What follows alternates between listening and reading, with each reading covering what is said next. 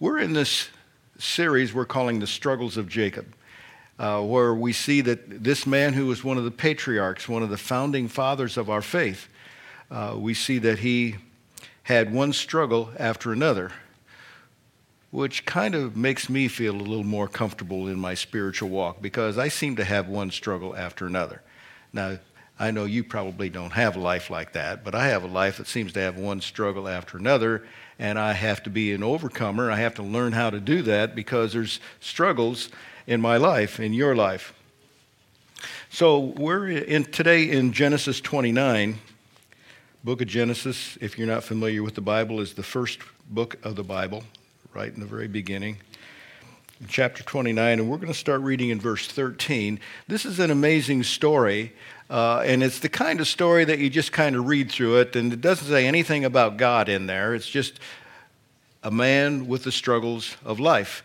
But I want us to learn from the struggles that he had. What can we observe? So, this portion of, story, of the story that we're going to read today. Um, has multiple parts to it, and I went through the story and outlined it, and I, I see I broke it into seven parts. Uh, so we're going to learn seven lessons, aspects of this from uh, Genesis 29. So let's start reading in verse 13 and 14. As soon as Laban heard the news about Jacob, his sister's son, he hurried to meet him. He embraced him and kissed him and brought him to his home. And there Jacob told him all these things. Then Laban said to him, You are my own flesh and blood. See, they'd never met before. This is Laban's nephew, Jacob. And we've been studying the life of Jacob, but now we see he's gone back home. And as Pastor Adam shared last week, he was running for his life because his twin brother had swore he was going to kill him. So he ran for all he's worth, and he went to his uncle Laban, where he would be safe from his brother's threats. And when he gets there, Laban is so excited to see him. I mean, wouldn't you be if you just met some nephew or niece that you had, that was dear to your heart, but you'd never met him? As a matter of fact, he didn't even know there was a Jacob. He knew he knew about his sister but he didn't know about the kids. Met him for the first time. You are my own flesh and blood. I think all of us, when we meet a niece or a nephew or a cousin, somebody that's related to us, there's just an excitement on the inside that life just goes on and it goes out in different veins and branches. And it's just kind of cool uh, to, to see somebody and to kind of look and say, you know, he does kind of have his, his father's nose or it's the, it's the eyes. It's, it's the hair between the eyebrows. That's what it is. I recognize that. but I want us to remember also that there are there's a spiritual family. Yes. We're brothers and sisters, nieces and nephews and cousins that are spiritual.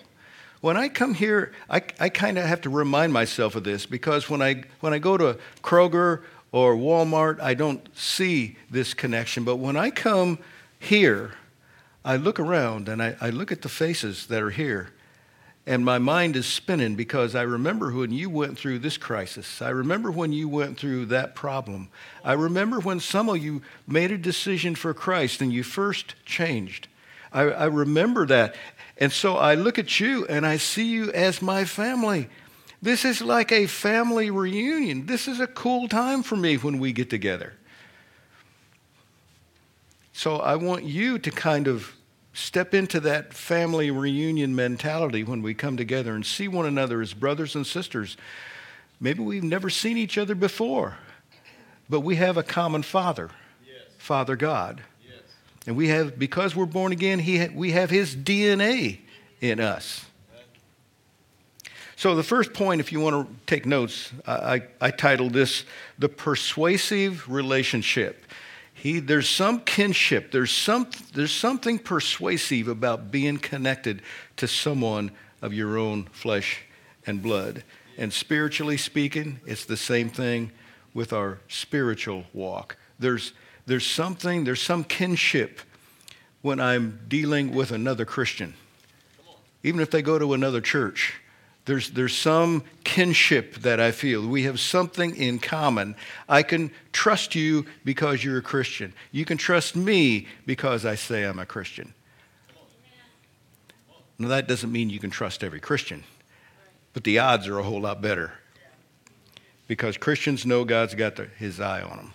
Here's the second part of the story uh, it's in verses 15, 16, 17, and 18. After Jacob had stayed with him for a while, for, excuse me, for a whole month, Laban said to him, Just because you are a relative of mine, should you work for me for nothing? Tell me what your wages should be. Now Laban had two daughters. The name of the older was Leah, and the name of the younger was Rachel. Leah had weak eyes, but Rachel had a lovely figure and was beautiful. Jacob was in love with Rachel and said, I'll work for you seven years in return for your younger daughter, Rachel. Interesting. When's the last time your boss came to you and said, What should your wages be? Bosses don't let their employees choose the wages, right? That would sink the ship for sure. But this is what the father says Tell me what your wages should be. Let's come up with a deal here. I want you to work for me. Let's come up with some arrangement. So he has come this way to find a wife. If you remember earlier in the story of Jacob, we see that his mother was not happy at all with the women in that part of the country. And the father wants his son to marry one of these gals over there from his family. So he's gone there for the purpose of finding a wife. So he's connected with Uncle Laban, and back in those days, they kind of wanted to marry within a family cluster, family group. And he went back there to the family, and there's two daughters. He's got two to choose from. One's got weak eyes, and the other's got a lovely figure.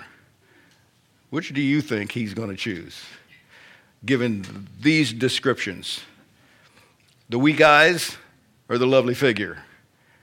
You know human nature. We're talking about customs and, and how to deal with customs that are different.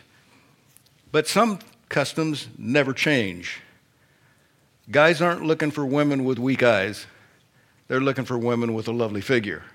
This is what has caught his attention. But it plays into our story. I'm not just trying to be funny here, although I think God's got a great sense of humor. I'm not just trying to be funny here. I want us to see that we're seeing some patterns set up, some contrasts.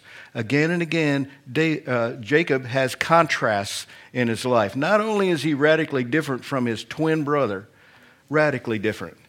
Not only is, is, does his mother love him, and his father loves his big brother, or his twin brother, but here we see a, a contrast with his choices and what he's going to do with his life. So he gets a chance to set his wages. I'll make you a deal, Laban, Uncle Laban. I'll make you a deal. I will work for you for seven years if you'll agree to give me Rachel, the one with the lovely figure. I want that's the one I want. That's the one I'm interested in. I love this Rachel. I'll, I love her so much. I'll work for you for seven years in exchange for the right to marry her. You see how the customs are a little bit different today than they were back then? But he's made an arrangement. I'm, I'm calling this the perceived contrasts in his life. I want us to see the perceived contrasts, the two women he's got to choose from. Then we go to the third thing I want us to see, and that's the pathetic compliment. We all like it when somebody gives us a compliment, but some compliments are just pathetic. Like, listen to verse 19. Laban said, It's better that I give her to you than some other man. Stay here with me. Was that a compliment? Was he saying something good or was he saying something bad? I, I don't see it as too much of a compliment. Better I give her to you than somebody else. I, w- I would much rather say, Sure, I would love to have you be part of the family, be the father of my grandkids. Pathetic compliment. I think sometimes we give pathetic compliments to somebody else, to other people. We don't realize it's a pathetic compliment. But you know, people need encouraged. Everybody needs encouraged. If we don't get if we don't get encouraged, we get discouraged because life just drags us down. And we all need somebody to encourage us and say something positive. Let's go to the fourth one here I want us to see, verse 20. So Jacob served 7 years to get Rachel. But they seemed like only a few days to him because of his love for her. And everybody ought to say, Aw. That's a good scripture to put on a Valentine's Day card, you know. Served for seven years, but it only seemed like a few days because of his love for her. If you love something, you're willing to make a sacrifice for it. If you say you love Jesus, then you should be willing to make a sacrifice for that. This is what I'm calling the power of love. And if you love someone, you're willing to pay a price. You're willing to make a sacrifice. You're willing to wait if you love someone. Love, what, what's that, that saying they got out there? Love can wait. It had to for Jacob. But the story is just now being set up. He's still setting the story up. Let's, let's look at the payday. The next, the next thing I want us to see is the payday. That's in verses 21 through 24.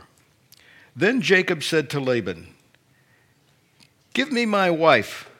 My time is completed, and I want to make love to her. So Laban brought together all the people of the place and gave a feast. But when evening came, he took his daughter Leah and brought her to Jacob. And Jacob made love to her. And Laban gave his servant Zilpah to his daughter as her attendant. Interesting twist in the story, but the culture that we live in here in America makes it hard for us to understand what's going on here in the story.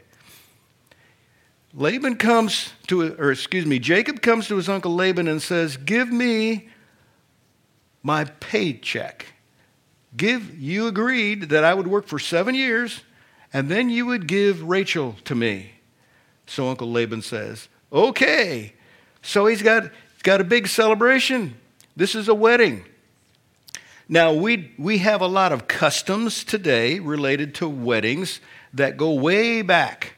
Nobody can tell you why we do this, but it's customary for us at a wedding to do these things. We have, uh, we have a wedding ceremony where lots of people come, everybody dresses up, and the bride is dressed, dressed in her uh, uh, best outfit. And everybody dresses up and everybody comes. We bring a gift to the bride and groom. We go to the reception. We have a party. Those are all uh, customary things that come from way back. But there are a couple things we leave out today. One of those things is they had the reception before the wedding. Everybody came, they had a big dinner, they killed the fatted calf, they had the celebration, had a big meal, then they had the wedding ceremony. Then the bride and groom went home to the wedding cha- uh, chamber marriage chamber where they consummated the relationship. It all started with the big party, the big celebration that lasted for several days back in those days. And everybody ate to their full and they drank to the full. Wine, not water, not grape juice. This was a celebration this was a party. And the other, another custom that's changed is the bride always wore a veil over her face. As a matter of fact, women most of the time wore a veil over their face. That's, that's still seen in uh, the Muslim culture in the Middle East. Hide, because it, it's kind of shameful for you to be beautiful and for somebody to be attracted to that. So here we got this wedding ceremony after everybody's had the party, after everybody's been well drunk with the wine, they have the wedding ceremony. And the bride comes in with this veil over her face. And they go through the whatever kind of vows, whatever kind of promises they would make to each other in the ceremony. And then the bride or the groom takes the bride back home, consummates the relationship.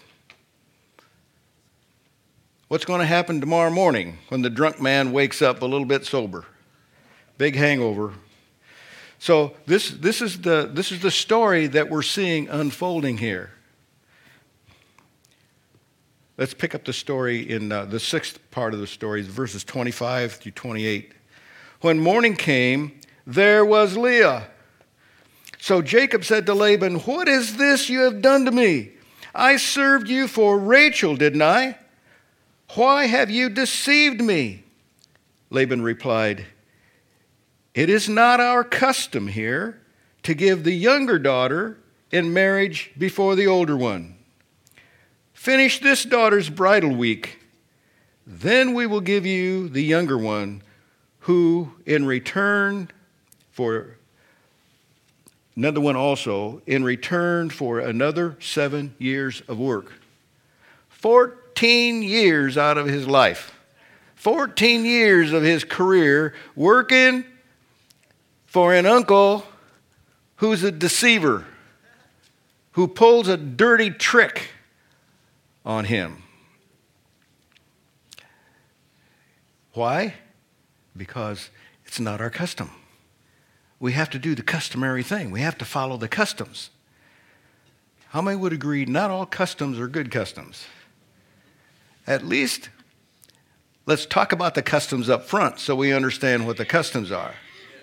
I've seen, uh, I've seen some, having been on some missions trips in some foreign countries, I've, I've seen some interesting cultural differences.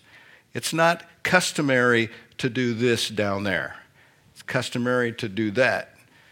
Uh, when we started, when we were early on taking a lot of missions trips to the Dominican Republic, uh, Dr. Allen, who we worked with down there, would told us how not to dress. He says, I, I, I, know you, I know the men like to wear shorts because it's going to be hot down here, but don't wear shorts because only homosexuals show off their legs. Okay, we're not going to wear shorts down there. And he also said, don't wear any military, no camo, no military garments. Well, why not? Because the United States invaded the Dominican Republic back in the 60s, and there's some real hostility among some of the older folks. So if you want to win them over, don't wear shorts, don't wear camo gear, don't wear anything looking military. See, we'd have never known that. We would have gone down there just, just wearing what we wear around here. They also told us when you go to church, wear a tie. If you're going to preach, wear a tie because that gives you respect down there. Up here, our culture is different. So when you go somewhere else, the culture changes, and you need to ask yourself, what are the customs down here? If we're trying to reach these people down here, what are their customs? What's their language? How do they communicate? Have to ask that because what's happening here is a cultural shift. Customs, customs. The customs back where Jacob comes from are different than the customs over here where Laban lives. And if Jacob's going to go to Laban's territory, he needs to understand the customs there. And I'm going somewhere with this. I'll get there in just a little bit. But uh, I want us to see this is the personal deception that came into his life. It's not our custom. He's using some logic to explain away why he deceived someone else.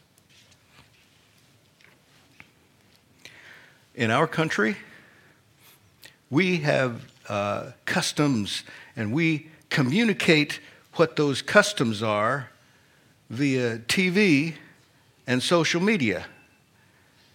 And the, the, young, the young generation that's just learning what are the customs, what are the customary ways of doing things. The young generation watches television and social media, and they think everything they see and read on those systems are the way it should be. And they get real confusion. And us Christians have to understand that although we are Americans, patriotic Americans, when we become Christians, we must change our customs. Christians don't act like the world acts. We have got a value system that's been given to us in the Word of God. God has communicated to us what our customs should be, how we should value integrity and truth. Yes. And the world I'm seeing doesn't care about truth as long as it gets them what they want. Yes. But God's not like that. He values truth. Romans 12:2 says, "Do not conform to the pattern of this world, but be transformed by the renewing of your mind, that you will be that you will be able to test and approve what God's will is, his good, pleasing, and perfect will. Don't conform to this world. Don't watch TV and say, "Oh, that's that's that's what I want to be like. Don't listen to all your friends on social media and say, That's what I want to be like. Look at the Word of God and say, That's what I want to be like. We've got to convert our worldly culture to God's culture if we want to get married, you know, and that's what Christianity is. You're being married to Jesus, you're the bride of Christ. If you want to get married to Jesus, you got to assume the customs over there. Proverb 11:3 says, "The integrity of the upright guides them, but the unfaithful are destroyed by their duplicity." Two-faced, two-sided. Put on this face when I go to church on Sunday, put on that face when I go back to work on Monday or back to school. That's duplicity. He wants us to make our mind up. Where do we stand with God and then live that way all the time? Which takes us to the last part of the story. Verse, uh, the last part of verse 28. He finished the week with Leah, and then Laban gave him his daughter Rachel to be his wife. Laban gave the serpent, a servant Bilhah to his wife Rachel and her attendant. Jacob made love to Rachel also, and his love for Rachel was greater than his love for Leah. And he worked for Laban another seven years. Oh, I think we're seeing a perpetual victim here. He was raised in a home where his mom loved him, but his dad loved his brother, his twin brother. You see, that's duplicity. And now we're seeing he, because he was raised in that environment, that environment that fostered jealousy and insecurity, now he is living it out himself. Loves one wife more than another. You know there's troubles brewing. You know having two wives and loving one more than the other. You know there's going to be competition. You know there's going to be trouble. All through his life, he struggles perpetual problem. And the thought that came to my mind is if you don't deal with these dysfunctions when you're young, they become unbearable when you get older. You have to identify what are the dysfunctions, what are the things that aren't godlike, that are not part of God's customs, what are those things that displease God, cause me all kinds of problems. What are they now? Because if I don't fix them, I'm going to be like one of these folks that I visited in a nursing home where nobody wants to be around them. Can't deal with them. I get, I get the time. I'll tell, I'll tell this story. There was, uh, when we were doing uh, church services at Bet's nursing home, I would go over there every couple, when, on rotation, I would go. And when I would go, there was this, uh, there was this man who often would have anger bursts, bursts of anger. And one time, right after the church service, I, I, was going around shaking hands with all the folks that came out, and they, was, they were going back to their rooms. And there was this one man who just started yelling at the top of his voice, r- ranting and raving. It was the guy, I knew he had done that before, but now I'm right in the room. And he just was going off, and I just very calmly walked up to him as he's ranting and raving. And I, I called him, I knew his name, so I called him by his first name, and I said, uh, Is everything okay? And he just started telling me what was, what was wrong. It's all these women, he keeps wanting to be friends with the ladies, you see, and none of them want to be friends with him. And he's mad at that. And I thought to myself, well, why would any lady want to be friends with you, buddy? But I didn't say that. I just listened to him, asked him some questions using this, my soft voice, and his voice got softer and softer and softer as he talked with me story come out, his wife had left him years ago. He was a bitter, angry man, and he was just looking for a woman to reject him so he could vent on her. That's what it was. And so he would want to do something with the ladies after church, and they didn't want to do anything with him. They'd just ignore him and walk off, and he'd just go into this explosion.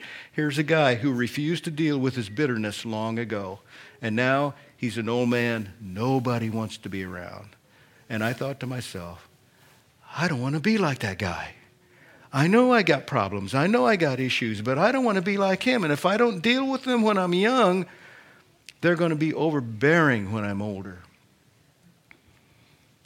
Perpetual problems he inherited from his father.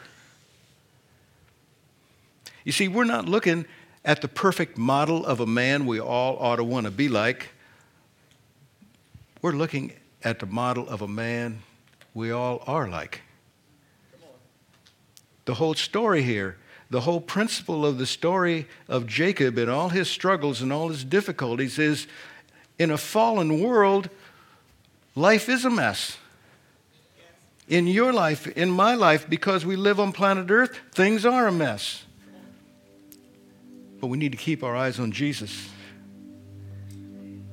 Because the one thing Jacob needs to understand is his wife, both of them, need to know they're number one. And if he's going to have two wives, he's got to have to figure out how do I prove to both of them they're most important? They're loved more than the other. And so let me just say something to all the men that are sitting here that are married. Your wife needs, her emotional need is to know she's number one. She's more important than your job, that she's more important than your career, than your bank account, that she's more important than anything else. She needs to know that. God wired her that way. That's your responsibility. If your wife is a nag and you don't like it, that's your fault because you did not make her feel secure. Because nagging is the result of insecurity. Did I say that okay?